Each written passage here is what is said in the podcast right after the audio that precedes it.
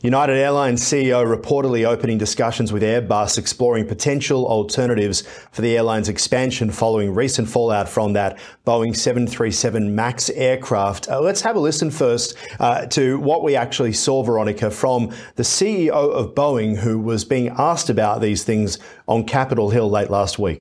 Flying on your planes. We fly safe planes. We don't Easy, put airplanes in the air that we don't have 100% confidence in. I'm here today in the spirit of transparency to number one, recognize the seriousness of what you just asked. Number two, to share everything I can with our Capitol Hill interests um, and answer all their questions because they have a lot of them. It's really not a, a, great situation when the Boeing CEO has to be out there talking like this. Interesting, we've seen Ryanair, based uh, in, in Ireland, of course, the famous European carrier um, that uh, doesn't charge much but doesn't give much. They're saying that anyone who ditches their Boeing 737 orders, they're happy to take them. But Airbus, of course, always snapping at their heels. Absolutely. And we're starting to see a little bit uh, into what's happening behind the scenes.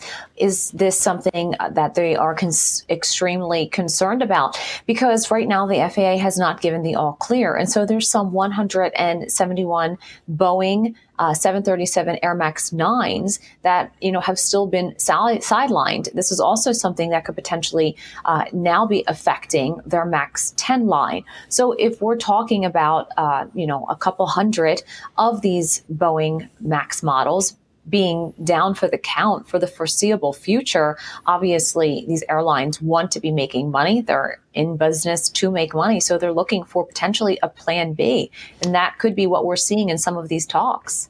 Yeah, very much. Um, and interesting, we have seen over the weekend that um, Alaska, which of course was the airline that lost part of that plane door, um, that th- when that flew out from the aircraft, the, the 737 MAX 9 has actually put some of those planes back in the air. But as you say, the big concern is about the relationship between Boeing and the FAA, uh, what that means going forward, whether we can trust both, whether we can trust the factory. We've seen the CEO of Boeing down on the floor uh, in, in Carolina there talking to people and, and, and saying to the staff, we really need to focus on quality and to take a day to focus on quality. The question will be whether or not it is enough. Uh, Veronica, host of In America Today, here on Ticker, always appreciate your time.